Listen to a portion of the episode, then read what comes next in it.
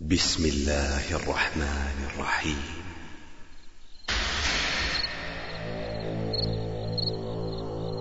السحر ذلك العالم المجهول. ذلك العالم المجهول ذلك العالم المجهول. كان بعض السحرة يقطنون ويسكنون القبور. والأمكنة الموحشة. ويتجسدون في أجساد الموتى.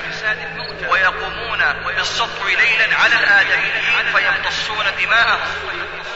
السحر ذلك العالم المجهول. واتبعوا ما تتلو الشياطين على ملك سليمان. وما كفر سليمان ولكن الشياطين كفروا. يعلمون الناس السحر وما أنزل على الملكين ببابل هاروت وماروت كانت فرنسا وألمانيا وإيطاليا تحكم على السحرة بالإعدام حرقا في الميادين العامة غرائب. أبشع وأقسى طريقة اتبعت. لعقاب الساحر هي التي طبقتها محاكم التفتيش في أسبانيا. يعلقونه من ساقيه بعد ربط يديه إلى جانبيه في عجلة كبيرة. حقيقة عبارة عن عبارة عن ريح. وجسم الإنسان به مسام. ولذلك يمكن للشيطان أن يدخل من أي مكان في جسم الإنسان. خلق الإنسان من صلصال كالفخار وخلق الجان من مارج من نار وعندما يدخل الشيطان في بدن الإنسان يتوجه مباشرة إلى المخ وبحسب المهمة التي أرسل إليه. عجائب. أثبتت البحوث الطبية أن مرضى الصرع الذين يصرعون لديهم ذبذبات أثيرية غريبة مستقرة في المخ وتقرأها الكثير من الأجهزة التي تقرأ ذبذبات المخ عند المصروعين كيف يحضر الجن؟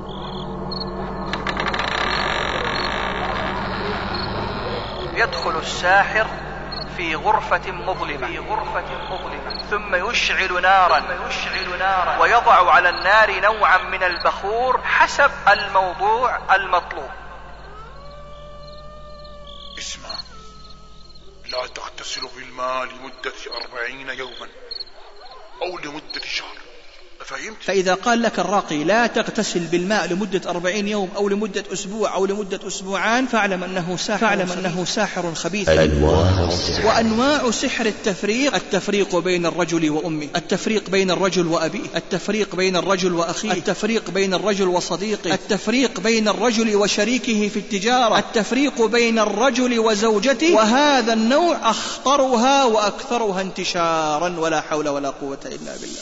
غرائب. لا بأس بالجلسات الكهربائية في أثناء العلاج الطبي يعني في المستشفى عن طريق متخصص طبي فإنها تساعد على إيذاء الجن وتعجيل الشفاء بأمر الله. أعراض السحر. حب الوحدة الانطواء الكامل الصمت الدائم كراهية الاجتماعات الشرود الذهني الصداع الدائم الهدوء والسكون والخمول الدائم والغير طبيعي. السحر ذلك العالم المجهول. الحالة الأولى إما أن يصرع المريض على الفور وينطق على لسانه الشيطان الموكل بالسحر.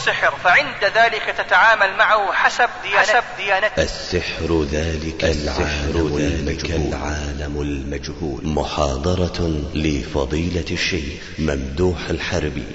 بسم الله الرحمن الرحيم. الحمد لله رب العالمين. والصلاة والسلام على أشرف الأنبياء والمرسلين. نبينا وحبيبنا وقدوتنا محمد بن عبد الله وعلى آله وصحبه وسلم. وبعد. أحييكم إخواني في الله بتحية الإسلام وتحية أهل الجنة فالسلام عليكم ورحمة الله وبركاته. وأسأل الله عز وجل كما جمعنا في هذه الدنيا على طاعته أن يجمعنا في الآخرة في جنته إنه جواد كريم. واسمحوا لي أن أتكلم هذا اليوم عن موضوع أحب أن أسميه بعالم السحر المجهول. فالسحر هو عالم عجيب تختلط فيه الحقيقة بالخرافة ويختلط فيه العلم بالشعوذة وهو عالم جميل خلاب في ظاهره لكنه قذر عفن في باطنه. إن تاريخ السحر أسود قاتم لأنه خديعة الشيطان الذي أوقع به الكثير والكثير من عباد الله في أعظم جريمة وهي جريمة الضلال والكفر والشرك بالله تعالى. وقبل أن أتكلم في هذا الموضوع أعرض عليكم أحبابي في الله العناصر التي سوف أتكلم عنها. سأتكلم عن تعريف السحر. ثم أتكلم بإذن الله تعالى عن وسائل السحرة في التقرب إلى الشياطين. ما هي الوسائل التي تتقرب بها السحرة إلى الشياطين ليسهلوا لهم ما يريدون؟ ثم نتكلم كذلك عن تاريخ السحر. ثم نتكلم عن كيفية دخول الشيطان لبدن الإنسان. كيف يدخل الشيطان الخبيث إلى بدن هذا الإنسان المسكين سنتكلم كذلك عن أعراض السحر والمس وسنتكلم عن أنواع مس الشيطان للإنسان ثم نذكر الكيفية التي يقوم بها الساحر بتحضير الشيطان له وهي ثمانية طرق. الطريقة الأولى طريقة الإقسام الطريقة الثانية طريقة الذبح والطريقة السفلية وطريقة النجاسة. ثم نتكلم كذلك عن طريقة التنكيس وطريقة التنجيم وطريقة الكف والطريقة الثامنة والأخيرة هي طريقة الأثر. ثم بعد ذلك نتكلم عن العلامات التي نتعرف بها على الساحر. كيف نفرق يعني بين الساحر وبين الراقي؟ كيف نفرق بين الذي يتبع الشيطان والذي يرقي على سنة رسول الله صلى الله عليه وسلم؟ هناك علامات سوف نوضحها ليعرفها كل مسلم ومسلمة بإذن الله تعالى. كذلك سوف نتكلم عن أنواع السحر والسحر هي عشرة أقسام أو عشرة أنواع.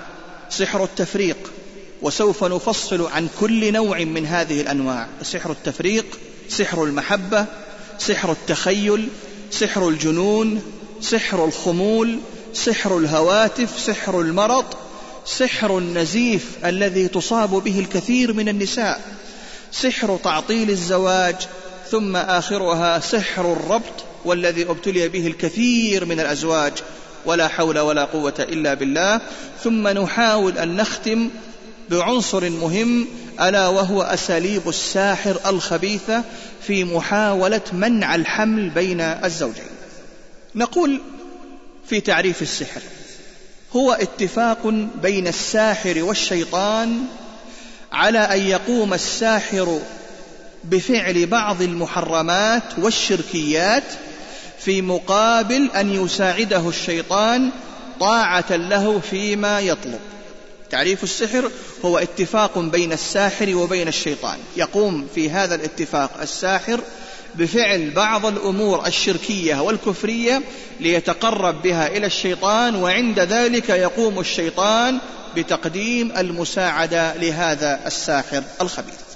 أما بعض الوسائل التي يقوم بها السحرة في التقرب إلى الشيطان ليرضوا الشياطين أقول من السحرة من يرتدي المصحف في قدميه ويدخل به الخلاء عياذا بالله تعالى.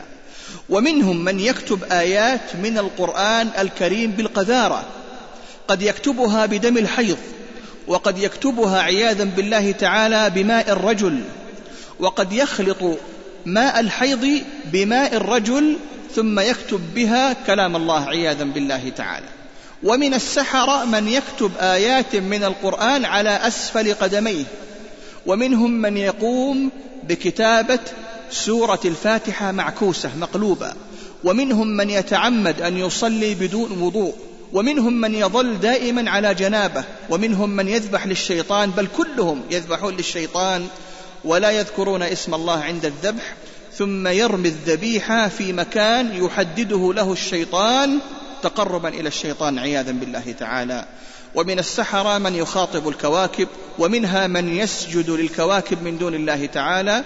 ومن السحرة من يأتي أمه أو ابنته عياذا بالله تعالى يزني بهم زنا المحارم ليتقرب بهم إلى الشيطان ليقدم بعد ذلك الشيطان جميع ما يحتاجه هذا الساحر. كذلك من السحرة من يكتب الطلاسم بألفاظ غير عربية وكلها تكون معاني كفرية عياذا بالله تعالى. ومن هنا يتبين لنا أن الجن والشيطان لا يساعد الساحر ولا يخدمه أبدا إلا بمقابل. وكلما كان الساحر أشد كفرا كان الشيطان أكثر طاعة له وأسرع في تنفيذ أمره. وإذا قصر الساحر في تنفيذ ما أمره به الشيطان من أمور طبعا كفرية امتنع الشيطان من خدمته وعصى أمره. إذا الساحر والشيطان قرينان التقيا على معصية الله تعالى. وإذا نظرت إلى وجه الساحر تبين لك صحة ما ذكرت لك أخي في الله حيث أنك تجد ظلمة الكفر منتشرة على وجهه كأنها غمامة سوداء عياذا بالله تعالى. ومن رأى السحرة عن قرب يجده أنه يعيش في شقاء النفس مع زوجته وأولاده بل مع نفسه هو حيث أنه لا يستطيع أن ينام هادي البال مرتاح الضمير بل إنه يفزع من النوم مرات ومرات كثيرة. أضف إلى ذلك أن الشياطين كثيرا ما تؤذي أولاده وزوجته وتوقع بينهم الشقاق والخلاف والصراع. وصدق الله العظيم الذي قال ومن أعرض عن ذكري فإن له معيشة ضنكا ونحشره يوم القيامة أعمى. قال رب لم حشرتني أعمى وقد كنت بصيرا. قال كذلك أتتك آياتنا فنسيتها وكذلك اليوم تنسى. أما إذا أردنا أن نتكلم عن تاريخ السحر ونتكلم على عجالة فيرجع تاريخ السحر إلى ما قبل زمن نوح عليه السلام لأن قصة هاروت وماروت كانت قبل زمنه عليه السلام على ما ذكره هذا ابن إسحاق وغيره وكان السحر موجودا في زمن نوح عليه السلام إذ أخبر الله عن قوم نوح أنهم زعموا أنه ساحر وما رموه بالسحر إلا لأن السحر كان معروفا عندهم وهو منزه عن هذا عليه الصلاة والسلام. وكذلك في عهد إبراهيم الخليل كان سحر أهل بابل وكانوا قوما من الصابئة الذين يعبدون الكواكب السبعة ويسمونها آلهة وكانوا يعتقدون أن حوادث العالم كلها من أفعالها أي من أفعال هذه الكواكب وقاموا بعمل أوثان على أسمائها وجعلوا لكل واحد منها هيكلا فيها صنمه يتقربون إلى هذه الهياكل وإلى هذه الأصنام بأنواع مختلفة من الشركيات ومن السحر عياذا بالله تعالى.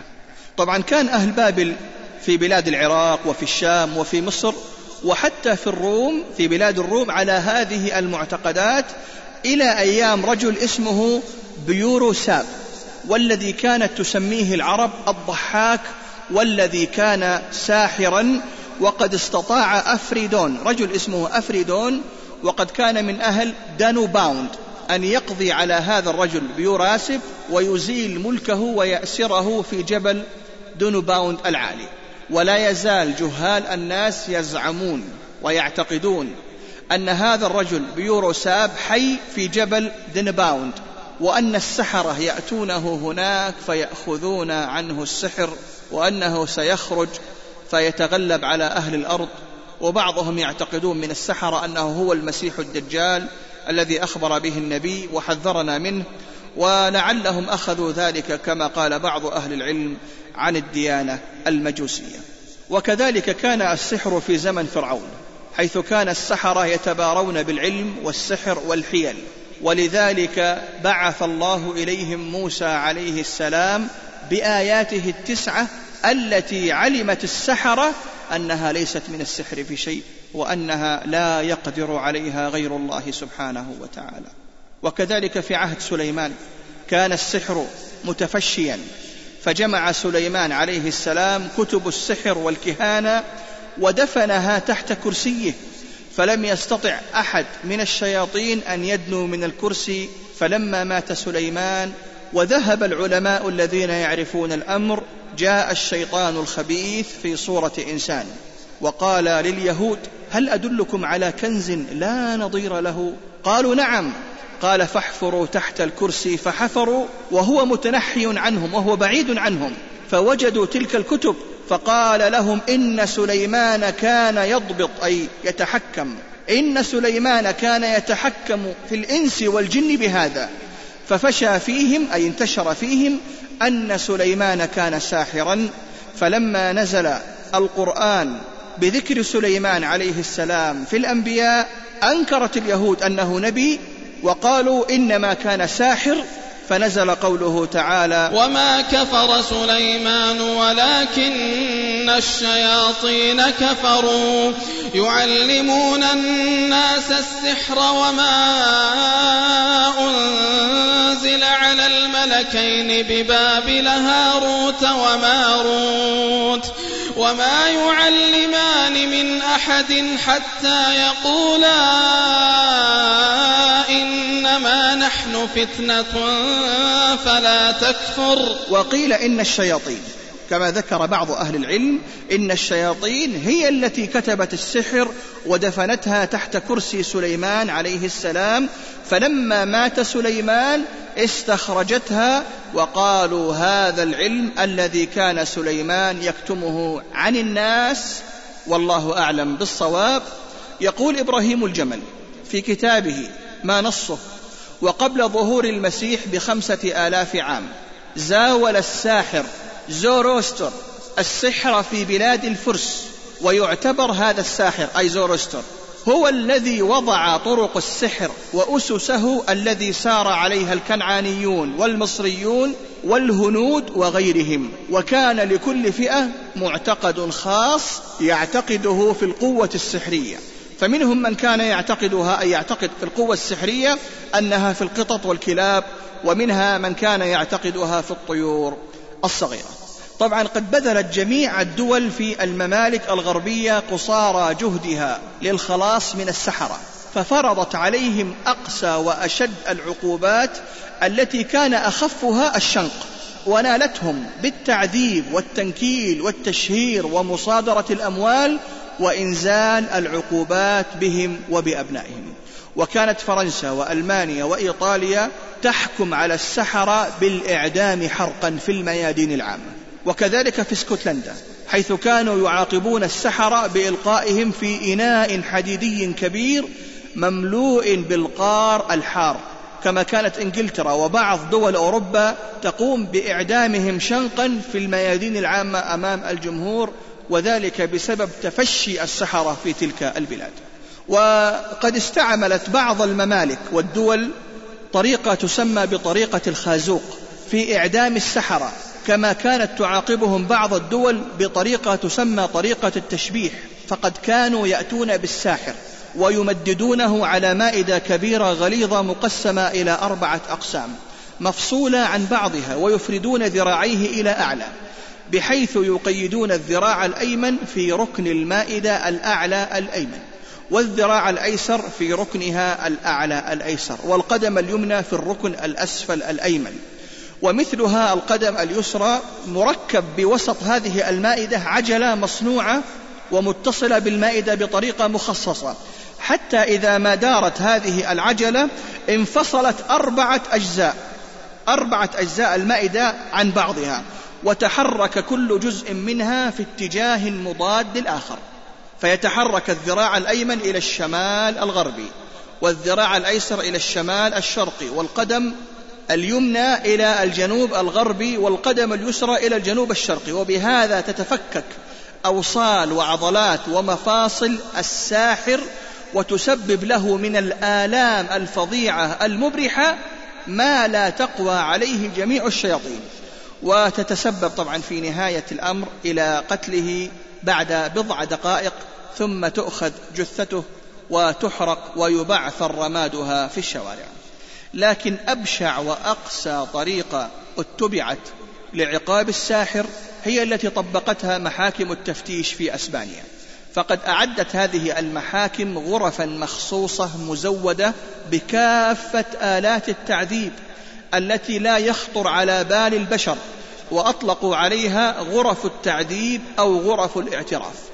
فعند القبض على الساحر واعترافه مبدئيا بمزاولته السحر يدخل هذه الغرفة حيث تجرى عليه العقوبات التالية.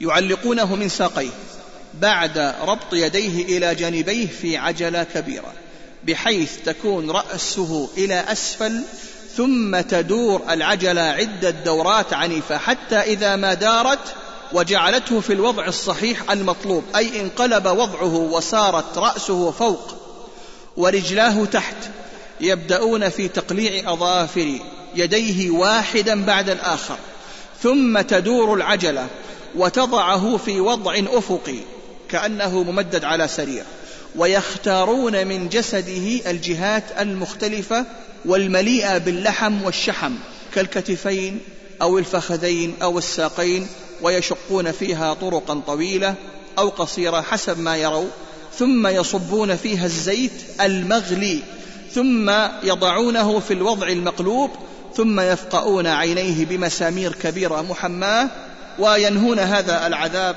أخيرا بحرق الجثة كاملة. طبعا رغم العقوبات وأنواع التعذيب التي فرضتها الحكومات الأجنبية على السحرة والساحرات إلا أن كل هذا لم يكن كافيا لشل حركتهم أو شوكتهم أو تخويفهم. وكانوا يعتقدون أي السحرة والساحرات أنهم ببيعهم روحهم للشيطان لم يبق هناك روح لإزهاقها بمعرفة الحكومة سواء كان عن طريق الشنق أو الحرق أو غيرها من طرق الإعدام. وفي القرن الثامن عشر عندما ألغيت عقوبة الإعدام على السحرة واستبدلت بعقوبة الحبس البسيط أو الغرامة وجد الناس الفرصة الطيبة لمزاولة السحر مرة أخرى وتعلمه والعمل به جهارا وعندها تكونت الأندية والجمعيات السحرية التي ضمت العديد من الرجال والنساء من مختلف الطبقات. وأدى تخفيف العقوبة إلى رواج الدجل والشعوذة والسحر. وكان من يخشى اللوم أو العتاب يدعي أنه يعلم في علم الكيمياء. وكان بعض السحرة في القرن الثامن عشر إلى وقتنا يقطنون ويسكنون القبور والأمكنة الموحشة ويتجسدون في أجساد الموتى ويقومون بالسطو ليلا على الآدميين فيمتصون دماءهم واشتهروا في ذلك الوقت بما يسمى بمصاصي الدماء وزاد عددهم في فرنسا وروسيا والمجر وبولندا وراجت بهذه المناسبة الوصفات السحرية التي تحصن الشخص ضد ما يسمى بشارب الدماء أو ما يعرفون بالدراكولا. وفي أوروبا وفي القرن التاسع عشر وفي القرن العشرين انتشر السحر انتشارا واسعا وتعقب البوليس السحرة وما زال يتعقبهم ويفاجئهم إلى وقتنا. هذا هذه طبعا نبذة عن السحر وعن تطوره إلى عصرنا الحالي ونلاحظ أن هذا السحر ممقوت عند جميع الأديان ومكروه من جميع البشر لما فيه من الضرر البالغ في البشرية عياذا بالله تعالى. الآن ننتقل أحبتي في الله عن موضوع وهو كيف يدخل الشيطان إلى بدن الإنسان. نعرف أحبتي في الله أن الشيطان وأن الجن عبارة عن ريح وجسم الإنسان به مسام. ولذلك يمكن للشيطان أن يدخل من أي مكان في جسم الإنسان. والدليل على أن الجن وأن الشياطين عبارة عن ريح قوله تعالى وخلق الجان من مارج من نار يقول ابن عباس من طرف اللهب وطرف اللهب هو الهواء الساخن الخارج من النار. وعندما يدخل الشيطان في بدن الإنسان يتوجه مباشرة إلى المخ وبحسب المهمة التي أرسل إليها. وعن طريق المخ يستطيع أن يؤثر هذا الشيطان الخبيث طبعا بقدرة الله على أي عضو من أعضاء الإنسان من مركزه في المخ. وقد أثبتت البحوث الطبية أن مرضى الصرع الذين يصرعون لديهم ذبذبات أثيرية غريبة مستقرة في المخ وتقرأها الكثير من الأجهزة التي تقرأ ذبذبات المخ عند المصروعين. أما إذا أردنا أن نعرف أعراض السحر وأعراض المس فالأعراض تنقسم إلى قسمين. القسم الأول أعراض في المنام والقسم الثاني الأعراض التي تكون في اليقظة. فالأعراض التي تكون في المنام هو الأرق الدائم حيث أن الإنسان لا يستطيع أن ينام إلا بعد مدة طويلة من الاسترخاء القلق وهو كثرة الاستيقاظ بالليل الكوابيس وهو أن يرى الإنسان في منامه شيئا يضايقه وهو يريد أن يستغيث فلا يستطيع. إضافة إلى الأحلام المفزعة إضافة إلى رؤية الحيوانات في المنام كالقطط والكلاب والجمال والثعابين والأسود والثعالب والفئران. يراها دائما يقرض على أنيابه في المنام يضحك كثيرا في المنام أو يبكي كثيرا في المنام أو يصرخ في منامه يتأوه دائما في منامه. هذه كلها أعراض تدل على حالات السحر والمس. قلنا أنه يتأوه دائما في المنام. يقوم ويمشي وهو نائم دون أن يشعر دائما تتكرر ليست حالات استثنائية إنما هي دائما. أن يرى في منامه دائما كأنه سيسقط من مكان عالي. أن يرى نفسه دائما بين المقابر أو في المزابل أو في الطرق الموحشة. هذه كلها أعراض في المنام. أن يرى أناسا بصفات غريبة في المنام. كأن يلاحظ عليهم مثلا طولا مفرطا أو قصرا مفرطا. أو يرى أناسا سود بهيئات مخيفة دائما أو يرى أشباحا في منامه. هذه أعراض أحبتي في الله من أعراض المس والسحر. أما الأعراض التي تكون في اليقظة وهي القسم الثاني كما ذكرنا من الأعراض الصداع الدائم. دائما يشعر بصداع في رأسه لكن بشرط أن لا يكون سبب هذا الصداع مرض في العينين أو الأذنين أو حتى في الأنف أو الأسنان أو الحنجرة أو المعدة. دائما يشعر بصداع دائم ولا يكون هذا الصداع ناشئ من أمراض عضوية. الصدود دائما يشعر بصدود عن ذكر الله وعن الصلاة وعن طاعة الله. كلما أراد أن يصلي يشعر بضيق في قلبه أو ضيق في صدره. هذا من علامات المس عياذا بالله تعالى. العلامة الثالثة الشرود ويعني به الشرود الذهني. دائما يشرد في ذهنه دائما يسرح آه، كثرة الخمول كثرة الكسل الصرع وهو ما يسمى بالتشنجات العصبية دائما يصرع يشعر بآلام في عضو من الأعضاء دائما. وقد ذهب إلى الأطباء وعجز الأطباء والطب البشري عن علاجه. هذه كلها علامات إخواني في الله وأحبابي في الله عن أعراض وعلامات المس والسحر. فالإنسان يتنبه لهذا الأمر. أما إذا أردنا أن نتكلم عن أنواع المس فالمس له أربعة أنواع وله أربعة حالات. إما أن يكون مس كلي وهذا النوع الأول وهو أن يمس الجن الجسد كله كمن تحدث له التشنجات العصبية والذي نشاهده عند جلسات الراقي. تجد أن الجسد يمس كليا بهذا الشيطان عياذا بالله تعالى. إذا النوع الأول المس الكلي النوع الثاني المس الجزئي وهو أن يمسك عضوا واحدا. يتحكم الشيطان في عضو واحد من الجسد كالذراع أو الرجل أو اللسان أو الرأس أو البطن. النوع الثالث المس الدائم وهو أن يستمر. هذا الشيطان في جسد هذا الممسوس مدة طويلة. المس الرابع والنوع الرابع هو ما يسمى بمس الطائف وهو لا يستغرق أكثر من دقائق. ثم يزول كالكوابيس التي يراها بعض الناس لدرجة أن الواحد يريد أن يصرخ لا يستطيع. لكن هو مس طائف يمر في دقائق معدودة بإذن الله تعالى. أما إذا أردنا إخواني في الله أن نتكلم عن كيفية تحضير الساحر للشيطان. كيف يحضر الساحر الشيطان؟ كيف يقوم الساحر بإحضار الشيطان عياذا بالله تعالى؟ طبعا نقول أنه غالبا ما يحدث هناك اتفاق بين الساحر والشيطان على أن يقوم الساحر بفعل بعض الأمور الشركية أو بعض الأعمال الكفرية إما في الخفاء أو في العلانية. وأن يقوم الشيطان بخدمة الساحر مباشرة عندما يقوم هذا الساحر بتقديم هذه الأعمال. طيب الآن آه، نبين أهم هذه آه، الطرق لكن قبلها نقول الاتفاق بين الساحر وبين الشيطان غالبا ما يحدث واستمعوا جيدا إخواني في الله. الاتفاق غالبا ما يحدث بين الساحر وبين الشيطان ويكون هذا الشيطان من كبار زعماء قبائل الجن والشياطين إما يكون من كبار زعمائهم أو من كبار ملوكهم. يتفق الساحر مع كبار ملوك الشياطين أو مع كبار زعماء الشياطين. فيقوم بعد ذلك هذا الزعيم من الشياطين بإصدار الأوامر إلى سفيه من سفهاء القبيلة. بأن يخدم هذا الساحر ويطيعه في تنفيذ أوامره من الإخبار بأمور حدثت أو القيام بالتفريق بين اثنين أو إلقاء المحبة بينهما أو عقد رجل عن زوجته. إلى آخر هذه الأمور التي سوف نبينها. نقول إذن أن الساحر يبرم عقدا مع زعيم من زعماء الشياطين. فيقوم هذا الزعيم بأمر سفيه من السفهاء من قبيلته من الشياطين بأن يخدم هذا الساحر ويطيعه. فيقوم الساحر بتسخير هذا الشيطان لأعمال الشر التي يريدها.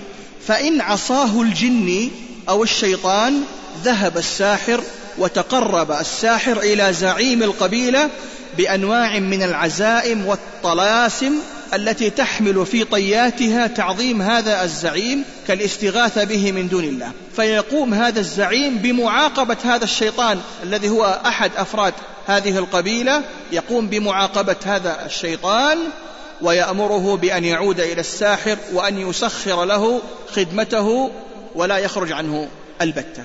ولذلك نجد أن العلاقة بين الساحر وبين الشيطان المسخر لخدمته علاقة تقوم على الكره وعلى البغض.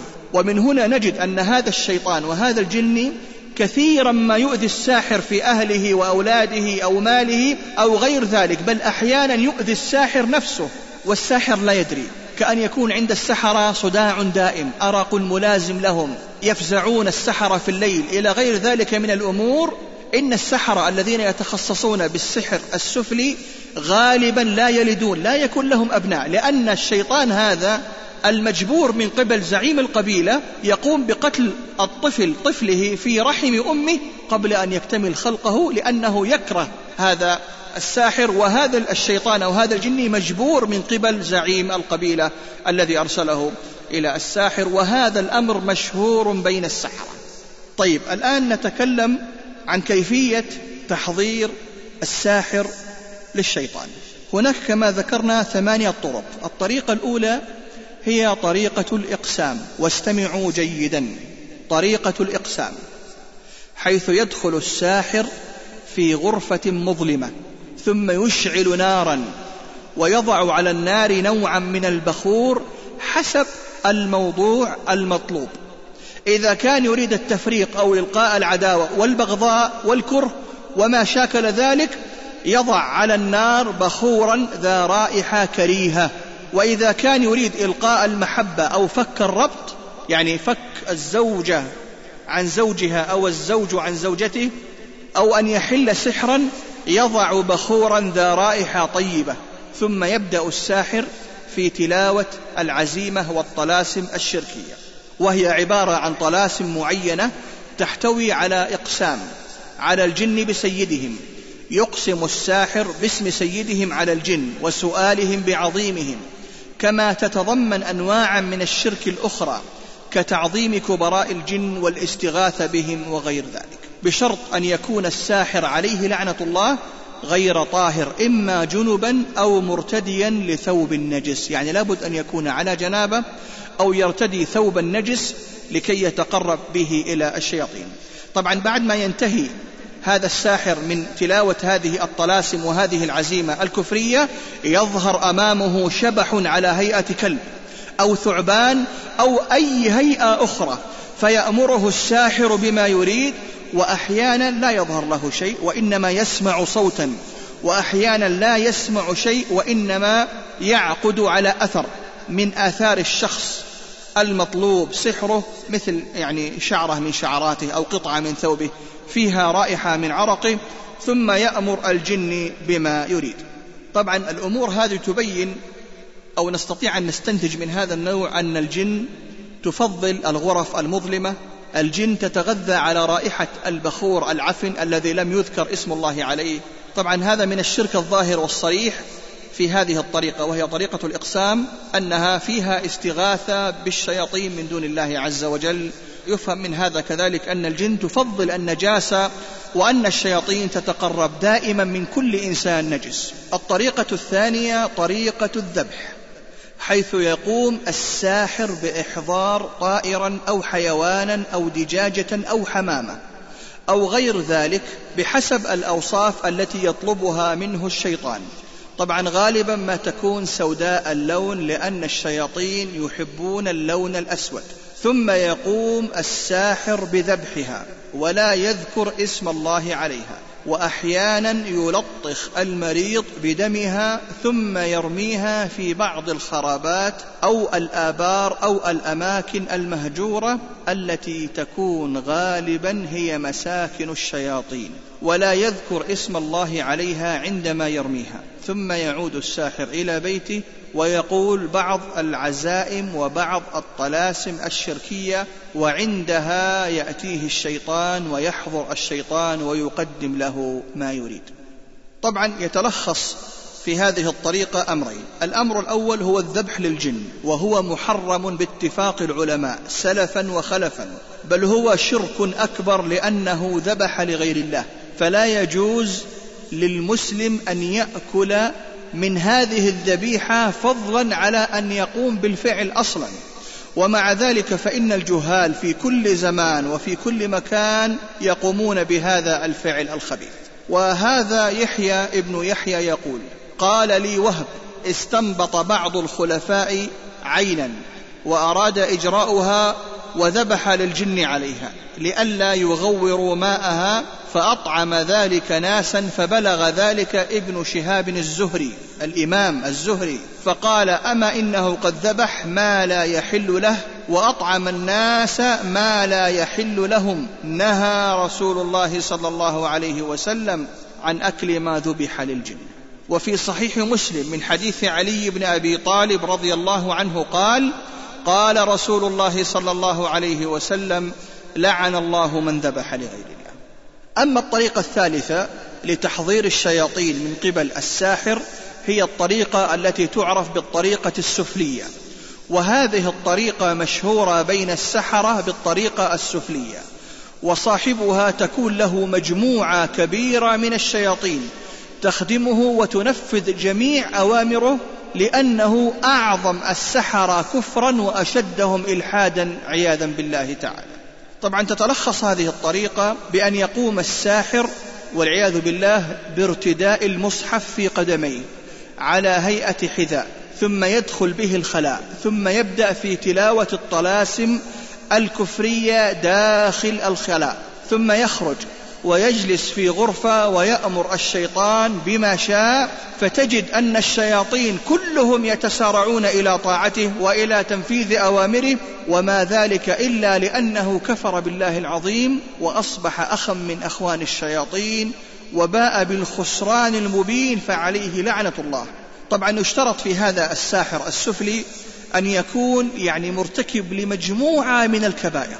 كأن يزني زنا المحارم عياذا بالله تعالى وأن يفعل فعل قوم لوط وأن يزني بالأجنبيات ويشترط عليه أن يسب الأديان عياذا بالله تعالى. أما الطريقة الرابعة فهي الطريقة التي تعرف بطريقة النجاسة وفي هذه الطريقة يقوم الساحر الملعون بكتابة سورة من سور القرآن الكريم بدم الحيض.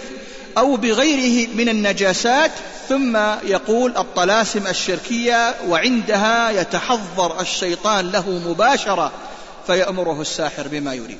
ولا يخفى ما في هذه الطريقة من الكفر الصريح والاستهزاء بكلام الله عز وجل. الطريقة الخامسة هي الطريقة التي تعرف بطريقة التنكيس وفي هذه الطريقة يقوم الساحر الملعون بكتابة سورة من سور القرآن بالحروف المفردة والمعكوسة يعني من آخرها إلى أولها استهزاء بكلام الله عز وجل.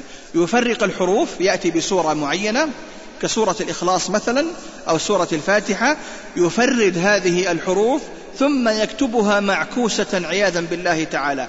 من آخرها إلى أولها استهزاء بالله عز وجل وبكلامه وتقربا إلى الشياطين ثم يقول عليها عزائم وطلاسم شركية وعندها يحضر الشيطان عياذا بالله تعالى على الفور وهذه معروف أن هذه الطريقة فيها استهزاء بكلام الله عز وجل. الطريقة السادسة وهي الطريقة التي تعرف بطريقة التنجيم وكذلك تعرف بطريقة الرصد وذلك لأن الساحر يترصد طلوع نجم معين ثم يقوم الساحر بمخاطبته وذلك بتلاوات وطلاسم سحرية ثم يتلو طلسما آخر هذا الطلسم في طياته الشرك والكفر بالله عز وجل. ويزعم الساحر أن هذه الطلاسم تقوم باستنزال الروحانيات في هذا النجم ولكنها في الحقيقة هي عبادة لهذا النجم من دون الله عز وجل.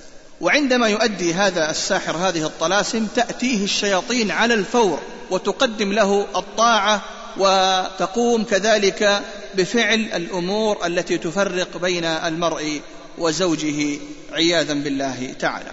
أما الطريقة السابعة فهي الطريقة التي تعرف بطريقة الكف. وفي هذه الطريقة يقوم الساحر بإحضار صبيا صغيرا لم يبلغ الحلم. بشرط أن يكون هذا الصبي غير متوضئ. لاحظ أن يكون هذا الطفل وهذا الصبي غير متوضئ. ثم يأخذ كف الصبي الأيسر ثم يرسم عليه مربعا يرسم عليه مربع ويكتب حول هذا المربع بعض الطلاسم السحرية التي طبعا تحتوي على الشرك ويكتب هذه الطلاسم حول المربع من جهاته الأربعة. ثم يضع في كف الصبي في وسط هذا المربع زيتا وزهرة زرقاء أو زيتا وحبرا أزرق. ثم يكتب الساحر طلاسم أخرى بحروف مفردة على ورق مستطيل. ثم توضع هذه الورقة كالمظلة على وجه الصبي ويرتدي فوقها القلنسوة يعني هي الطاقية ما تسمى بالطاقية حتى تثبت ثم يغطى هذا الطفل بثوب ثقيل والطفل في هذه الحالة يكون ناظرا في كفه فطبعا لا يراه لأن الجو مظلم. ثم يبدأ الساحر الملعون بقراءة عزيمة كفرية شديدة الكفر وإذا بالطفل فجأة يشعر كأن الجو قد أصبح نورا ويرى صورا تتحرك في كفه فيقول الساحر للصبي ماذا ترى؟ فيقول الصبي الغير متوضئ أرى أمامي صورة رجل. فيقول الساحر قل له يقول لك المعزم كذا وكذا فتتحرك الصورة حسب الأوامر وغالبا ما يستخدمون هذه الطريقة في البحث عن الأشياء المفقودة ولا يخفى كذلك علينا ما في هذه الطريقة من شرك وكفر وضلال وطلاسم غير مفهومة عياذا بالله تعالى. أما الطريقة الثامنة وهي طريقة الأثر وفي هذه الطريقة يطلب الساحر من المريض بعض آثاره من منديل أو عمامة أو قميص أو أي شيء يحمل رائحة عرق المريض ثم يعقد هذا المنديل من طرفه ثم يقيس مقدار أربع أصابع ثم يمسك المنديل إمساكا محكما. ثم يقرأ سورة التكاثر. لاحظ أن الساحر يقرأ سورة التكاثر. أو أي سورة قصيرة يرفع بها صوته. ثم يقول طلاسم شركية. وبعد ذلك ينادي الجن ويقول إن كان ما به من المرض سببه الجن فقصروه وإن كان ما به من العين فطولوه وإن كان من الطب فدعوه كما هو. ثم يقيسه مرة أخرى بعد ذلك. فإن وجد قد طال عن أربع أصابع قال أنت مصاب بالعين يعني الحسد. وإن كان قد قصر عن ذلك قال الساحر لهذا المريض أنت مصاب بالجن أي بالمس. وإن وجده كما هو أربع أصابع قال ما عندك شيء اذهب إلى الطبيب. طبعا تعليق على هذه الطريقة فيها تلبيس على المريض حيث يرفع الساحر صوته بالقرآن ليظن هذا المريض المسكين أنه يعالج بالقرآن. وليس كذلك وإنما السر في الطلسم وفي هذه العزيمة التي ناجى بها الشيطان إضافة إلى أن الاستعانة بالجن ومناداتهم ودعائهم واضح عياذا بالله تعالى. طيب الآن ننتقل إخواني إلى العلامات التي نتعرف بها على الساحر. كيف نفرق بين الساحر ذلك الإنسان الخبيث الذي يستغيث ويستعين بالجن وبالشياطين وبين ذلك الراقي الذي يسير على سنة رسول الله صلى الله عليه وسلم.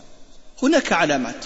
العلامة الأولى أن الساحر دائما يطلب من المريض اسمه واسم أمه. فإذا دخلت عند رجل يتظاهر بأنه راقي أو امرأة تتظاهر بأنها راقية وطلبت منك اسمك واسم أمك فاعلم أنهم سحرة. يستعينون ويستغيثون بالجن عياذا بالله تعالى. العلامة الثانية التي نعرف بها الساحر أنه دائما يطلب أثرا من المريض، يطلب كشعرة من شعراته أو قطعة من ملابسه أو صورته وغير ذلك من الآثار التي غالبا ما يكون فيها عرق هذا المريض هذه العلامة الثانية التي تبين لنا أن هذا ساحر أو ساحرة العلامة الثالثة تجد أن الساحر الذي يتظاهر بأنه راقي دائما يستخدم كلاما غير مفهوم وطلاسم غير معروفة وقد يصاحبها قراءة قرآن لكن ليس هذا هو الأصل. إنما تعرفه بأنه دائما يتكلم بكلام غير مفهوم وطلاسم غير معروفة. العلامة الرابعة أنه يقوم بإعطائك التمائم المتنوعة التي قد تحتوي على أرقام وحروف ومربعات وكلمات غير مفهومة وبعض الأسماء الغير معروفة وهي أصلا أسماء للجن كاسم مثلا شمهرير وهمشوش وشمشوش وغيرها من الأسماء التي قد يخلطها بكتابة بعض السور من كتاب الله عز وجل.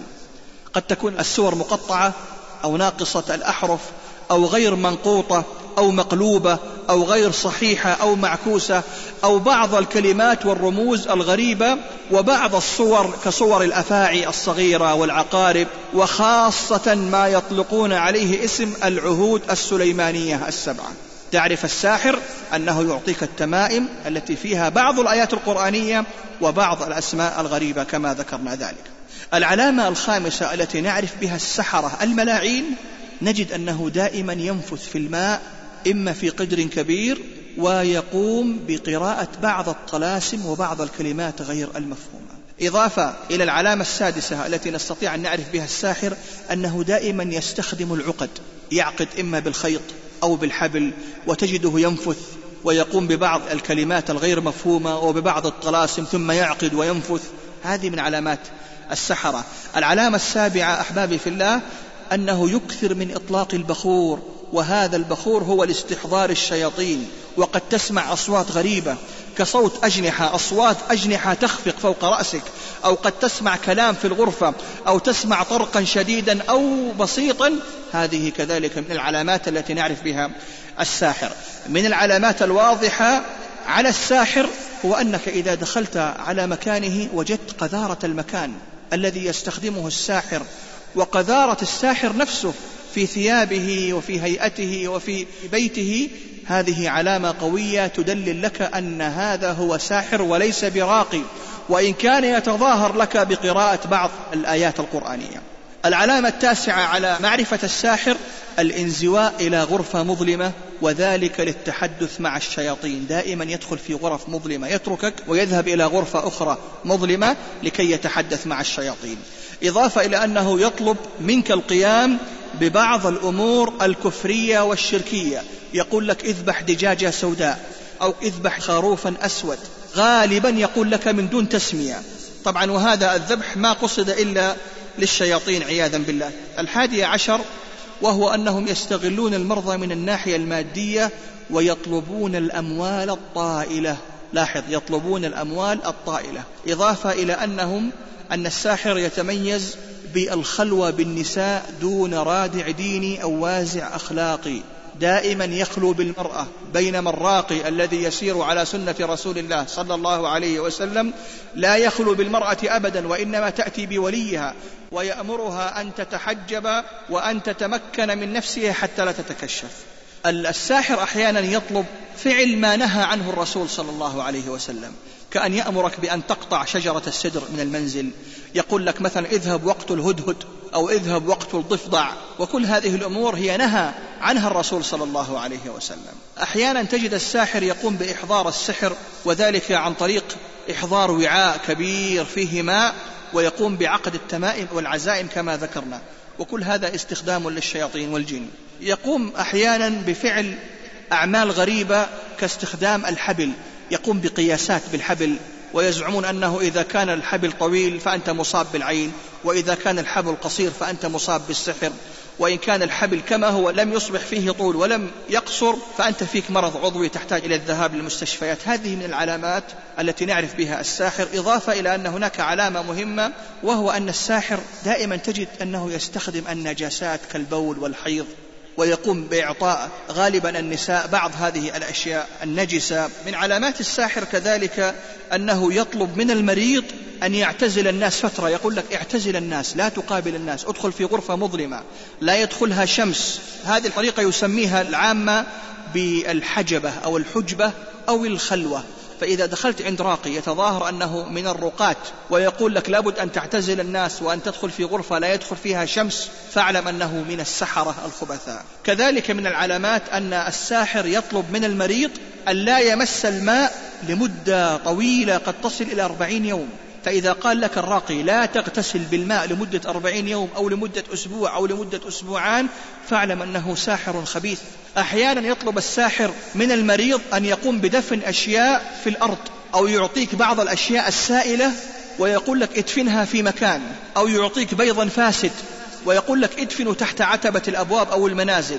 وكل ذلك لابد أن تعلم أخي في الله أن الساحر قد نفث فيه نفثا خبيثا بريقه الخبيث لكي تحضر الشياطين عياذا بالله تعالى. أحيانا يقوم الساحر بإعطاء المريض اوراقا ويطلب من المريض أن يحرقها ويتبخر بها. هذه من العلامات التي نعرف بها الساحر. أحيانا يكتب حروف مقطعة وطلاسم صغيرة وحروف مفككة ويطلب هذا الساحر من هذا المريض أن يذيبها في الماء ثم يشربها. هذه من علامات التي نعرف بها الساحر. أحيانا هذا الساحر يعطي بعض المعلومات الحقيقية الواقعة في حياة المريض فيتفاجأ هذا المريض وهذا دليل على أنه ساحر خبيث يستعين بالجن عياذا بالله تعالى. إضافة إلى العلامة الأخيرة وهي ظهور علامة الفسق على الساحر. تدخل على راقي تظن أنه راقي وإذا به تجد على وجهه وعلى هيئته علامات الفسق مثل حلق اللحية وإسبال الثوب. وإطالة الشارب والتكاسل عن صلاة الجماعة وغيرها. هذه العلامات علامات تدل على أن الذي أمامك هو ساحر خبيث يستعين بالشياطين والجن وليس براقي يقرأ على سنة رسول الله صلى الله عليه وآله وسلم. الآن ننتقل إلى موضوع مهم وعنصر هام وهو أنواع السحر. وقلنا أن السحر عشرة أنواع. النوع الأول هو ما يعرف بسحر التفريق. فعن جابر رضي الله عنه قال قال رسول الله صلى الله عليه وسلم إن إبليس يضع عرشه على الماء ثم يبعث سراياه أي يبعث جنده فأدناهم منه منزلة أعظمهم فتنة. يجيء أحدهم فيقول فعلت كذا وكذا فيقول ما صنعت شيئا. قال ثم يجيء أحدهم فيقول ما تركته حتى فرقت بينه وبين امرأته؟ قال فيدنيه منه ويقول نعم أنت نعم أنت. قال الأعمش أراه فيلتزمه لأنه فرق بين المرء وزوجه. أما تعريف سحر التفريق أحبتي في الله فهو عمل السحر للتفريق بين الزوجين أو لبث البغض والكراهية بين صديقين أو شريكين. يعني سحر التفريق لا يخصص في الأزواج قد يكون بين الأصدقاء وقد يكون بين الشركاء في أعمالهم وفي تجاراتهم. وأنواع سحر التفريق التفريق بين الرجل وأمه عياذا بالله تعالى. التفريق بين الرجل وأبيه. التفريق بين الرجل وأخيه. التفريق بين الرجل وصديقه. التفريق بين الرجل وشريكه في التجارة. التفريق بين الرجل وزوجته. وهذا النوع أخطرها وأكثرها انتشارا ولا حول ولا قوة إلا بالله. طيب ما هي أعراض سحر التفريق؟ كيف نعرف الأعراض؟ أهم هذه الأعراض هو انقلاب الأحوال فجأة من حب إلى بغض. الزوج يكون يحب زوجته أو الزوجة تحب زوجها لكن فجأة ينقلب الحال من حب إلى بغض. العرض الثاني كثرة الشكوك بينهما.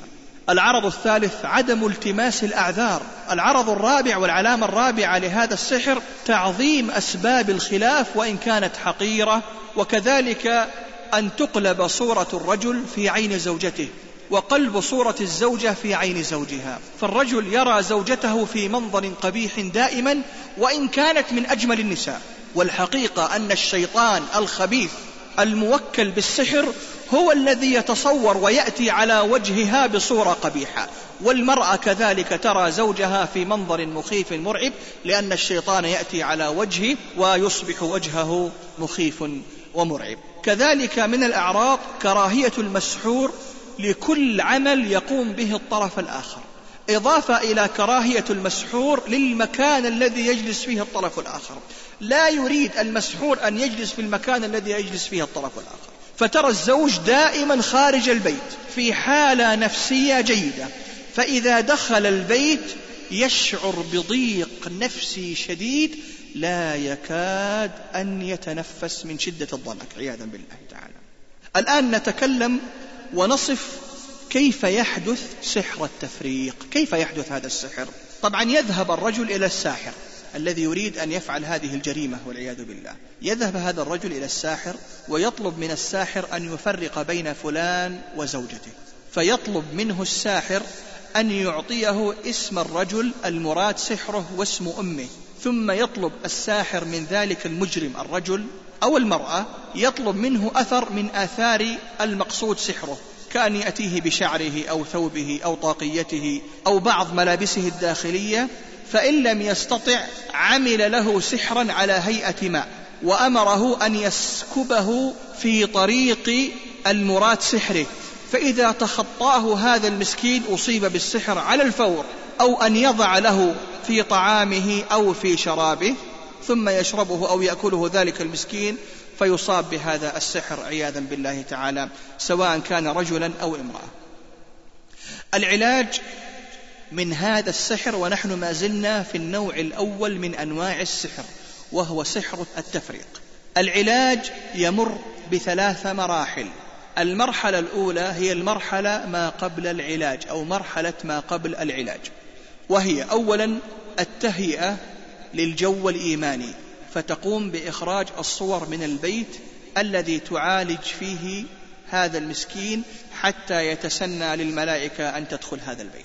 الأمر الثاني إخراج ما مع المريض كل ما يملكه المريض من حجاب أو تميمة وتقوم بحرقها. لابد أن تتأكد من خلو المكان من غناء أو من مزامير. ونحن ما زلنا نتكلم في المرحلة الأولى وهي المرحلة ما قبل العلاج.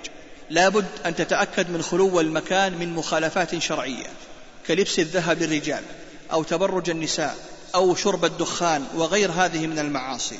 إعطاء المريض وأهله درسا في العقيدة تبين فيها أن الذي ينفع هو الله سبحانه وتعالى وأن الضار هو الله وأن تعلق قلوبهم بالله سبحانه وتعالى وتنزع كل تعلق في قلوبهم بغير الله عز وجل.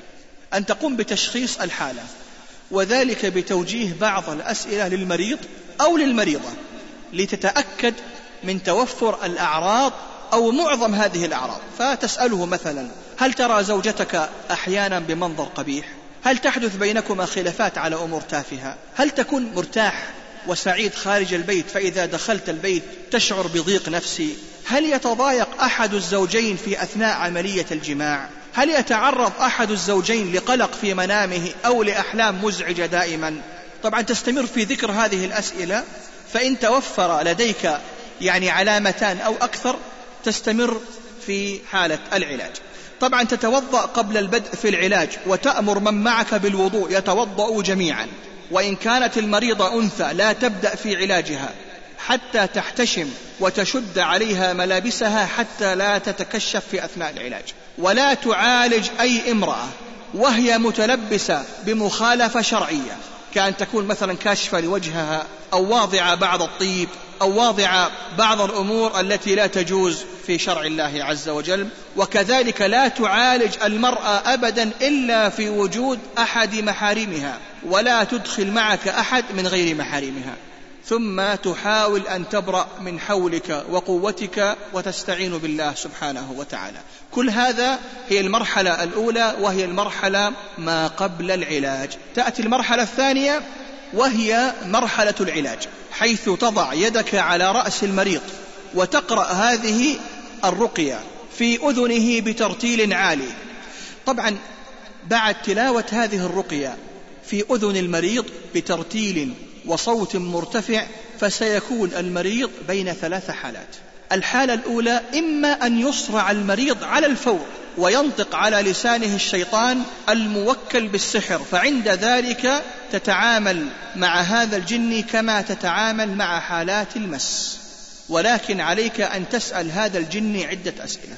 تقول له ما اسمك؟ ما ديانتك؟ وعند ذلك تتعامل معه حسب ديانته فإن كان غير مسلم تعرض عليه الإسلام وإن كان مسلما تبين له أن ما يفعله من خدمته للساحر مخالف للإسلام ولا يجوز هذا في شريعة رسول الله صلى الله عليه وسلم.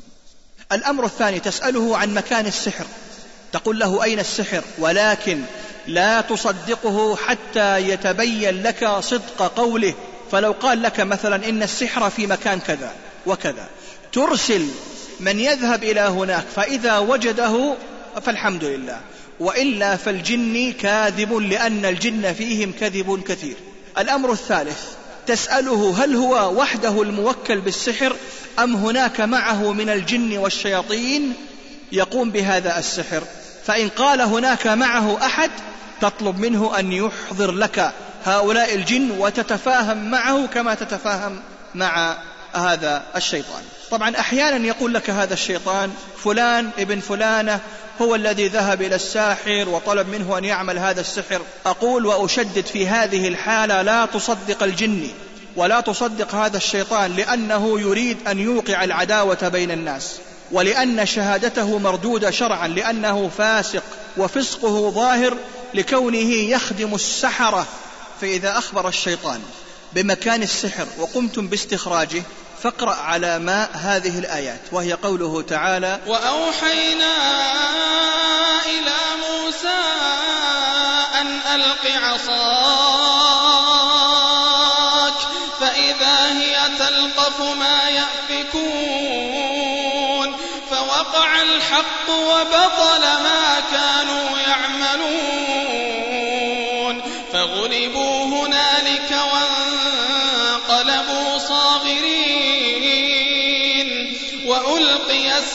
السحرة ساجدين.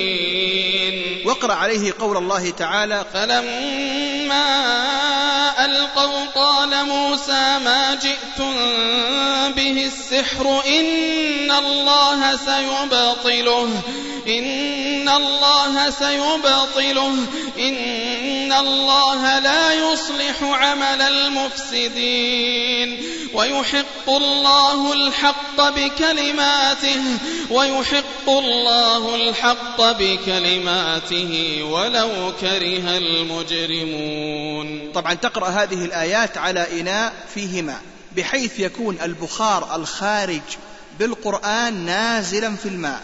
ثم تحاول أن تذيب هذا العمل أي هذا السحر سواء كانت أوراق أو كان طيب أو غيره في هذا الماء. تذيب هذا العمل السحري في هذا الماء ثم تقوم بسكب هذا الماء في مكان بعيد عن طريق الناس لا يصل إليه أحد. وإذا قال الجن أو الشيطان إن المسحور قد شرب السحر فاسأل المريض هل يشعر دائما بآلام في المعدة؟ فإن كان الجن صادق وإلا فهو كاذب. يعني إذا قال لك المسحور نعم أنا أشعر بآلام كثيرة في معدتي دائما فتعلم أن هذا الجن صادق. فإذا تبين لك صدق الجن تطلب من الجن أن يخرج من المريض ولا يعود إليه وأنك سوف تبطل السحر إن شاء الله تعالى ثم تقرأ عليه بعض الآيات التي ذكرناها آنفا. وإن قال الشيطان إن المسحور قد تخطى السحر أي مشى على السحر أو عمل له على أثر من آثاره سواء كان من شعره أو من ثوبه في هذه الحالة تقرأ عليه كذلك الآيات المذكورة التي ذكرناها آنفا على ماء ويشرب هذا المريض ويغتسل منها المريض عدة أيام لكن خارج الحمام ويصب الماء في الشارع بعيدا مثلا أو في أي مكان بعيد عن دورات المياه. ثم تأمر الجن أن يخرج ولا يعود إليه مرة أخرى وتأخذ عليه العهد وتأمره بالخروج ثم تطلب من المريض أن يعود إليك بعد أسبوع فتقرأ عليه الرقية الثانية. فإن لم يشعر بشيء فالحمد لله هذا يعني أن السحر قد انتهى. وإن صرع المريض مرة أخرى فاعلم أن الجن والشيطان كاذب ولم يخرج فاسأله عن سبب عدم خروجه وتعامل معه باللين فإن استجاب فالحمد لله. وإن لم يستجب هذا الشيطان الخبيث ولم يخرج فعليك بالضرب الغير مبرح والقراءة بالقرآن الكريم. الحالة الثانية عندما تقرأ الرقية التي ذكرناها آنفا قلنا أن الحالة الأولى سوف يصرع لك مباشرة سوف يصرع هذا المريض ويتكلم على لسانه الشيطان. الحالة الثانية ترى أن المريض يشعر أثناء الرقية بدوخة أو برعدة أو تشعر بانتفاضة أو صداع شديد ولكنه لا يصرع. في هذه الحالة تكرر الرقية على المريض ثلاث مرات. فإن صرع تعامله كما ذكرنا في الحالة الأولى. وإن لم يصرع لكن بدأت عليه آثار الرعدة والرعشة والصداع فاقرأ عليه الرقية عدة أيام فسيشفى بإذن الله سبحانه وتعالى. فإن لم يتم الشفاء حاول أن تجمع له هذه الآيات القرآنية التي ذكرناها في شريط وليستمع إليها كاملا إضافة إلى أن تسجل له سورة الصافات كاملة مرة واحدة وآية الكرسي تكرر ويستمع إليها عدة مرات في اليوم كما أنك تطلب منه أن يحافظ على الصلاة في الجماعة وأن يقول بعد صلاة الفجر لا إله إلا الله وحده لا شريك له له الملك وله الحمد وهو على كل شيء قدير كما ثبت ذلك بالسنة النبوية الطاهرة المطهرة. الحالة الثالثة أن لا يشعر المريض بشيء في أثناء الرقية فعند ذلك تسأله عن الأعراض مرة أخرى. فإن لم تجد معظم الأعراض متوفرة فهذا بإذن الله تعالى يبين لك أنه ليس بمسحور ولا بمريض ويمكن أن تتأكد وذلك بأن تكرر الرقية ثلاث مرات وإن كانت الأعراض متوفرة تكرر عليه الرقية. المرحلة الثالثة كذلك وهي المرحلة ما بعد العلاج فإن شفاها الله على يدك وشعر بالعافية فتحمد الله تبارك وتعالى الذي وفقك لذلك وتزداد فقرا إلى الله كي توفق في غيرها وأن تطلب منه التحصينات كأن يحافظ على الصلاة في الجماعة أن لا يستمع إلى الأغاني والموسيقى أن يكون دائما متوضئ قبل النوم ويقرأ آية الكرسي دائما أن يبسمل على كل شيء أن يقول بسم الله على كل شيء. كما ذكرنا يقول بعد صلاة الفجر لا إله إلا الله وحده لا شريك له له الملك وله الحمد وهو على كل شيء قدير. مئة مرة كما ثبت ذلك عن رسول الله صلى الله عليه وسلم. يحاول أن يصاحب الصالحين أن يحافظ على أذكار الصباح والمساء. نحن ما زلنا في النوع الأول من أنواع السحر وهو سحر التفريق. النوع الثاني هو سحر المحبة أو سحر التولة. سحر المحبة. يقول النبي صلى الله عليه وسلم إن الرقى والتمائم والتولة شرك. رواه الإمام أحمد وصححه الإمام الألباني رحمة الله على الجميع.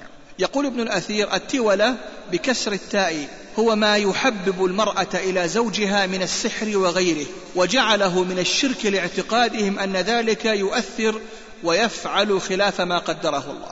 وأحب أن أنبه على أن الرقية المعنية في الحديث السابق في قوله صلى الله عليه وسلم إن الرقى والتمائم الرقى هي الرقية المحتوية على استعانة بالجن والشياطين. أعراض سحر المحبة أهم هذه الأعراض هو الشغف والمحبة الزائدتان من قبل أحد الزوجين لزوجها. عدم الصبر عنها أو عنه التلهف الشديد لرؤيتها. هذا هو سحر المحبة. كيف يحدث سحر المحبة؟ كثيرا ما تحدث الخلافات بين الرجل والمرأة ولكنها سرعان ما تزول وتعود الحياة إلى مجاريها الطبيعية.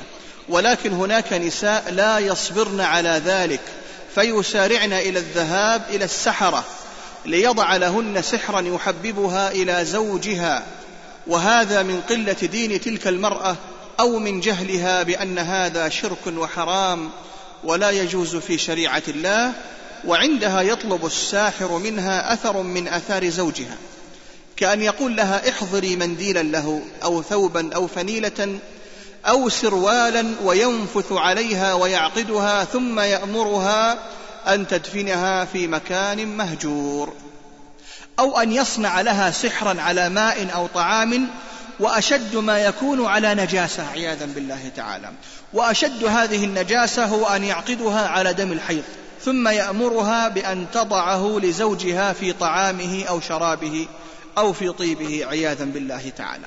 طبعا هناك آثار عكسية لسحر المحبة. أحيانا يمرض الزوج بسبب هذا السحر. أحيانا ينقلب السحر بالعكس فيكره الزوج زوجته. أحيانا تعمل الزوجة لزوجها سحرا مزدوجا بأن يكره كل النساء ويحبها وحدها. فيسبب ذلك كراهية الزوج لأمه وأخواته وعماته. أحيانا ينقلب السحر المزدوج فيكره الرجل كل النساء حتى زوجته. وأسباب سحر المحبة كثرة الخلافات بين الزوجين. طمع المرأة في مال الزوج خاصة إذا كان غنيا. إحساس المرأة بأن زوجها سيتزوج عليها. وكل هذا من ضعف دين هذه المرأة ولا حول ولا قوة إلا بالله. أما علاج سحر المحبة فتقرأ عليه هذه الرقية التي ذكرناها آنفا الآيات القرآنية التي ذكرت آنفا.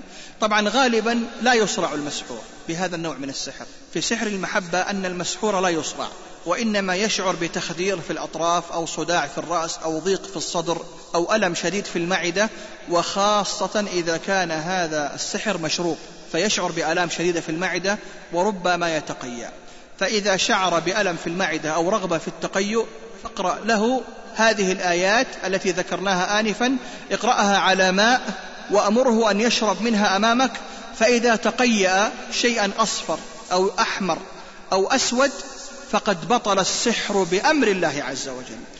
وإن لم يتقيأ هذه الألوان التي ذكرتها اللون الأصفر أو الأحمر أو الأسود فأمره أن يشرب من هذا الماء ثلاث أسابيع وأن يحضر عسلا وتقرأ عليه ويشرب عليه في الريق وهذا بإذن الله تعالى لمدة ثلاثة أسابيع فبإذن الله سوف يتقيأ وسوف يخرج هذا السحر بأمر الله عز وجل. طبعا الآيات التي تقرأ إن كان هناك سحر مشروب تقرأ عليه قول الله تعالى قال موسى ما جئتم به السحر إن الله سيبطله. فلما ألقوا قال موسى ما جئتم به السحر إن الله سيبطله. إن الله سيبطله. إن الله لا يصلح عمل المفسدين. ويحق الله الحق بكلماته. ويحق الله الحق بكلماته. ولو كره المجرمون. وتقرأ عليه قول الله تعالى وأوحينا إلى موسى أن ألق عصاك فإذا هي تلقف ما يأفكون وتقرأ عليه قول الله تعالى إنما صنعوا كيد ساحر إنما صنعوا كيد ساحر ولا يفلح الساحر حيث أتى. وتقرأ عليه آية الكرسي وتقرأ هذه الآيات على الماء ثم تجعله يشربها وبإذن الله تعالى يشفى. هذا النوع الثاني وهو سحر المحبة. النوع الثالث وهو سحر التخيل. أو ما يسمى بسحر التخييل. من أعراض هذا السحر أنه يرى الإنسان دائما الثابت متحرك والمتحرك ثابتا. وكذلك يرى الصغير كبيرا والكبير صغيرا. ويرى الأشياء على غير حقيقتها دائما. طيب كيف يحدث سحر التخيل أو سحر التخيل؟ يقوم الساحر بإحضار شيء يعرفه الناس ثم يقول عزيمته الشركية وطلاسمه الكفرية ويستعين بالشياطين فيرى الناس الشيء على غير حقيقته. هذا هو سحر التخيل. أما طريقة إبطال سحر التخيل بإذن الله تعالى الأذان كثرة الأذان في أذن هذا المسحور. قراءة آية الكرسي الأذكار المشروعة في طرد الشياطين والتي ذكرناها آنفا كثرة البسملة بشرط أن يكون الإنسان متوضئا بإذن الله تعالى. النوع الرابع سحر الجنون وسحر الجنون من أعراضه الشرود والذهول والنسيان الشديد إضافة إلى كثرة التخبط في الكلام وشخوص البصر وزوغانه دائما زائغ البصر عدم الاستقرار في مكان واحد عدم الاستمرار في عمل معين عدم الاهتمام في مظهره دائما تجده رث الهيئة وفي الحالات الشديد ينطلق على وجهه في الشوارع ولا يدري أين يذهب وربما يذهب وينام في الأماكن المهجورة التي تسكنها هذه الشياطين عياذا بالله تعالى. كيف يحدث سحر الجنون؟ يقوم الجني الموكل بالسحر بالدخول في الشخص المسحور والتمركز في مخه كما أمره الساحر ثم يقوم هذا الشيطان بالضغط على خلايا المخ الخاصة بالتفكير والتذكر أو بالتصرف فيها بأمور يعلمها الله سبحانه وتعالى. عند ذلك تظهر هذه الأعراض على هذا الإنسان المسحور. المسكين طبعا علاج سحر الجنون تقرأ عليه الرقية التي ذكرناها انفا. لا يحاول ابدا المريض أن يأخذ أثناء العلاج الحبوب المهدئة لأنها تفسده، لكن لا بأس بالجلسات الكهربائية في أثناء العلاج الطبي، يعني في المستشفى عن طريق متخصص طبي، لا بأس بالجلسات الكهربائية فإنها تساعد على إيذاء الجن وتعجيل الشفاء بأمر الله عز وجل. يمكن أن تقل المدة عن شهر ويمكن أن تزيد إلى ثلاثة أشهر يعني يستمر في الرقية من شهر إلى ثلاثة أشهر وبإذن الله تعالى سوف يبطل السحر. النوع الخامس من السحر هو سحر الخمول ومن أعراضه حب الوحدة الانطواء الكامل الصمت الدائم كراهية الاجتماعات الشرود الذهني الصداع الدائم الهدوء والسكون والخمول الدائم والغير طبيعي. كيف يحدث سحر الخمول؟ وهو أن يرسل الساحر الجني إلى الشخص المراد سحره ويأمره بأن يتمركز في المخ ويسبب لهذا الشخص الانطواء والعزلة فيقوم الجني بالمطلوب قدر استطاعته وتظهر أعراض على هذا المسحور المسكين حسب قوة هذا الجني وضعفه كذلك علاجه هو بنفس علاج النوعين السابقين تقرأ عليه الرقية. السابقة يبتعد المريض عن أخذ الأقراص المهدئة. إذا كان المريض يشعر بألم في المعدة تقرأ له آيات الرقية على ماء ويشرب منها خلال هذه المدة كما ذكرنا من شهر إلى ثلاثة أشهر. إذا كان المريض يشعر بصداع دائم تقرأ عليه آيات الرقية على ماء ثم يغتسل من هذا الماء كل ثلاثة أيام مرة خلال المدة المذكورة آه، من شهر إلى ثلاثة أشهر يحاول أن لا يزيد على الماء آه، يغتسل بالماء الذي قرئ عليه ولا يزيد على الماء. ولا يحاول أن يسخن الماء ويكون الاغتسال كما ذكرنا في مكان نظيف. النوع السادس من أنواع السحر هو سحر الهواتف وأعراض هذا السحر الأحلام المفزعة أن يرى في منامه كأن مناديا يناديه من بعيد يا فلان يا فلان. يسمع أصواتا تخاطبه في اليقظة ولا يرى أشخاص يكون جالس في الغرفة ويسمع أصواتا تخاطبه وتهتفه ينظر يمنة ويسرة فلا يرى أحد. كثرة الوساوس كثرة الشكوك في الأصدقاء والأحباب يرى في منامه كأنه يسقط من مكان عالي يرى في منامه حيوانات تحاول أن تطارده في منامه. كيف يحدث هذا السحر؟ يرسل الساحر جنيا ويكلفه بأن يشغل هذا الإنسان في المنام واليقظة. يعني هذا الشيطان الخبيث يتفرق لهذا المسكين في المنام واليقظة. فيتمثل له الجن في المنام بالحيوانات المفترسة التي تحاول أن تنقض عليه ويناديه في اليقظة ربما بأصوات أناس يعرفهم المريض أو بأصوات غريبة ثم يشككه في القريب والبعيد وتختلف الأعراض طبعا حسب قوة السحر وضعفه فربما زادت الأعراض حتى وصلت به إلى سحر الجنون وربما ضعفت به حتى لا تعدو إلى سحر الوسوسة. علاجه كعلاج الأنواع السابقة تقرأ عليه الرقية وإذا صرع تعالجه كما ذكرنا آنفا الوضوء قبل النوم قراءة آية الكرسي جمع الكفين وقراءة المعوذات والنفث فيهما ومسح الجسد ثلاث مرات قبل النوم قراءة سورة الصفات في الصباح وسورة الدخان عند النوم. النوع السابع من أنواع السحر هو سحر المرض ومن أعراض هذا السحر ألم دائم في عضو من الأعضاء. دائما يشعر بألم دائم في عضو من أعضائه عجز الطب عن علاجه. العلامة الثانية نوبات الصرع والتشنجات العصبية. النوع الثالث يكون شلل عضو من أعضاء الجسد. العلامة الرابعة قد يكون شلل كلي للجسد. العلامة الخامسة قد تعطل أحد الحواس عن العمل. وهذه الأمور لابد أن ننبه إلى أنها قد تتشابه مع بعض الأعراض والأمراض العضوية. لكن يمكن أن نفرق بينها. بين هذا السحر سحر المرض وبين المرض العضوي الطبيعي الطبي وذلك بقراءة الرقية على المريض. فإن شعر المريض في أثناء سماعه للرقية بدوخة أو تخدير أو صداع أو اهتزاز وارتعاش في أطرافه أو تغير في جسده فالمرض كما ذكرنا هو سحر مرض وليس مرض عضوي. كيف يتم سحر المرض؟ من المعلوم أن المخ هو المسيطر الرئيسي على الجسد. بمعنى أن كل حاسة من حواس الإنسان لها مركز في المخ تتلقى منه الإشارات.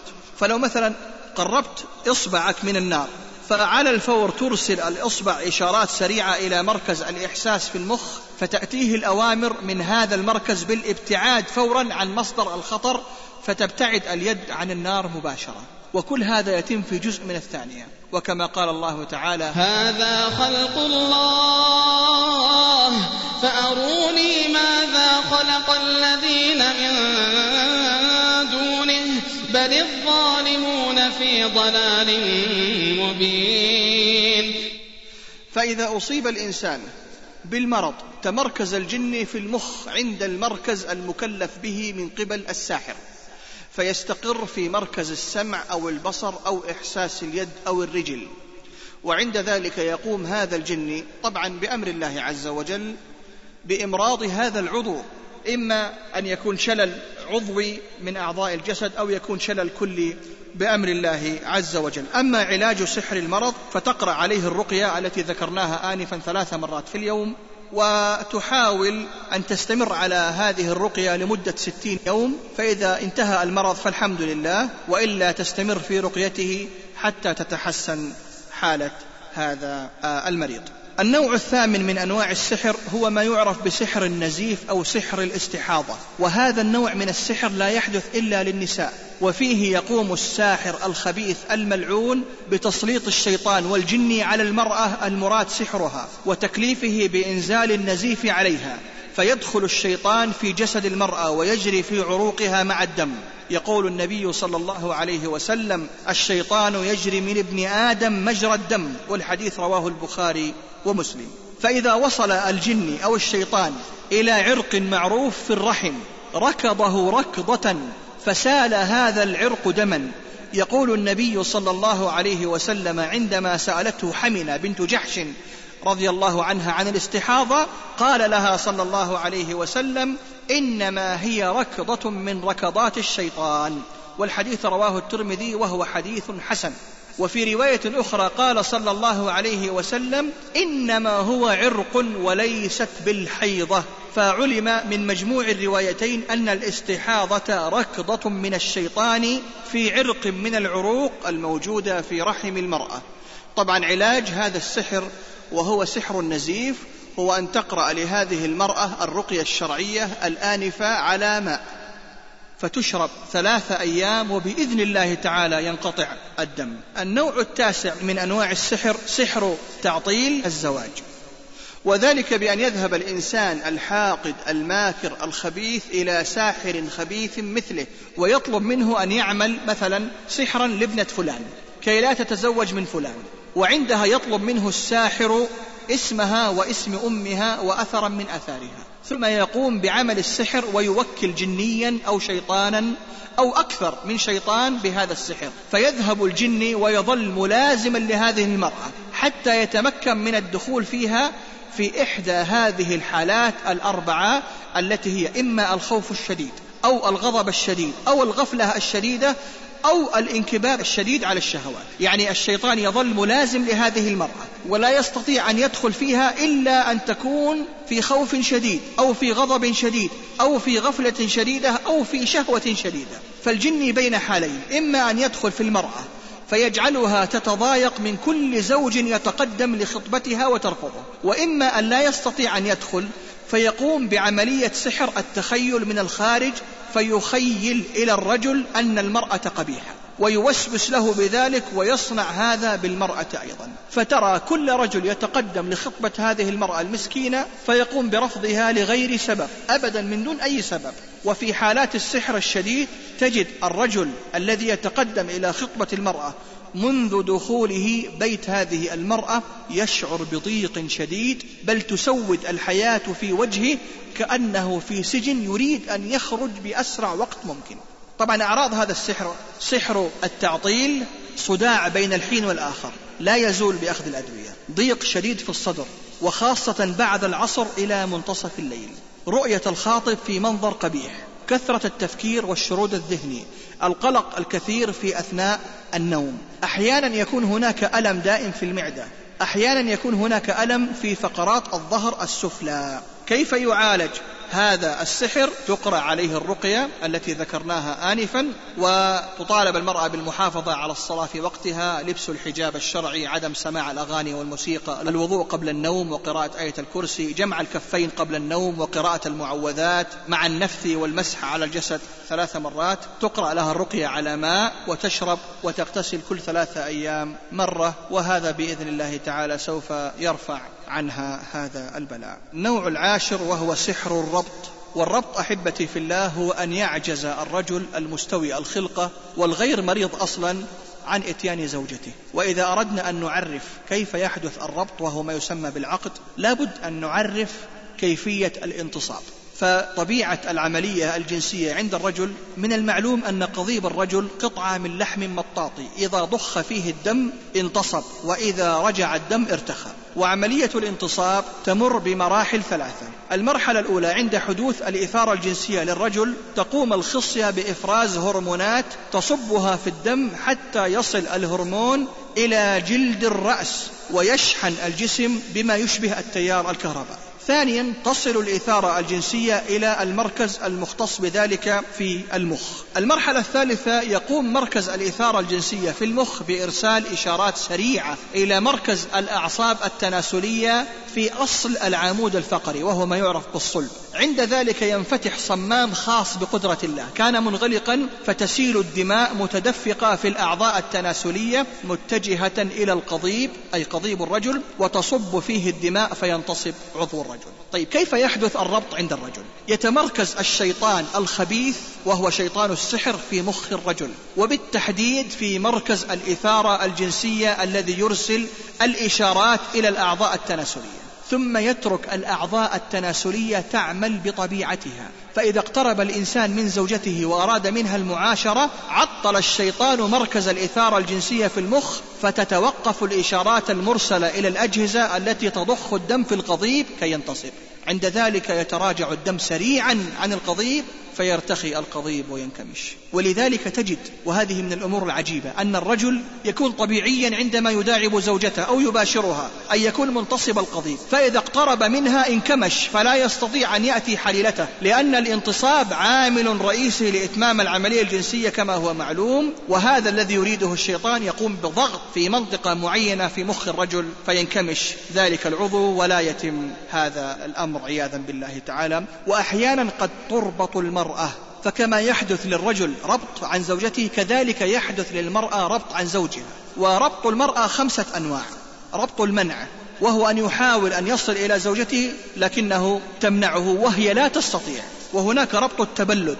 وهو أن يتمركز الجني الموكل بالسحر في مركز الإحساس في مخ المرأة. فإذا أراد زوجها أن يأتيها أفقدها هذا الشيطان الإحساس فلا تشعر بلذة ولا تستجيب لزوجها. فلا تفرز الغدد السائل الذي يرطب فرج المرأة فلا تتم العملية الجنسية بنجاح. النوع الثالث هو ربط النزيف وهي أن المرأة تستحيض دائما فلا يستطيع زوجها أن يأتيها. النوع الرابع من ربط المرأة هو ربط الانسداد وهو إذا أراد الرجل أن يأتي زوجته وجد سدا منيعا أمامه من اللحم لا يستطيع أن يخترقه فلا تنجح عملية اللقاء الجنسي وذلك بأن الشيطان يضع أمرا معينا فينظر الرجل إليه كأنه سدا منيعا من اللحم. أما النوع الخامس من ربط المرأة فهو ما يسمى بربط التغوير وهو أن يتزوج الرجل بنتا بكرا فإذا أراد أن يأتيها وجدها كالثيب تماما حتى أنه قد يشك في أمرها ولكنها عندما تعالج ويبطل السحر بأمر الله عز وجل يعود غشاء البكارة كما كان بقدرة الله تعالى. هذا ما تيسر إخواني في الله وأسأل الله تعالى أن يحفظ المسلمين في كل مكان. اللهم احفظ المسلمين في كل مكان. اللهم احفظ المسلمين في كل مكان. اللهم احفظهم في أهليهم. اللهم احفظهم في أبنائهم. اللهم احفظ أهل السنة في كل مكان فإنهم غرباء. اللهم كن لأهل السنة ولا تكن عليهم. اللهم كن لهم ولا تكن عليهم يا واسع الجود والكرم. اللهم احفظهم في دينهم وفي أعراضهم وفي دمائهم وفي أموالهم وفي كل ما يملكون إنك جواد كريم. اللهم عليك بالسحرة والسواحر. اللهم عليك بالسحرة والسواحر. اللهم احصهم عددا واقتلهم بددا ولا تغادر منهم أحدا. اللهم اجعل سيف الحق يجري على رقابهم بقدرتك يا واسع الجود والكرم. اللهم فك ما عقدوا وحل ما ربطوا وأبطل ما نفثوا يا واسع الجود والكرم. اللهم من أصيب بسحر أو عين أو مرض من أمة محمد صلى الله عليه وسلم. اللهم اشفه شفاء لا يغادر سقما. اللهم وارفع منزلته في المهديين الصالحين. اللهم اخرجنا من هذه الدنيا على التوحيد والشهادة. إنك مجيب قريب. والحمد لله رب العالمين. سبحانك اللهم وبحمدك. نشهد أن لا إله إلا أنت. نستغفرك ونتوب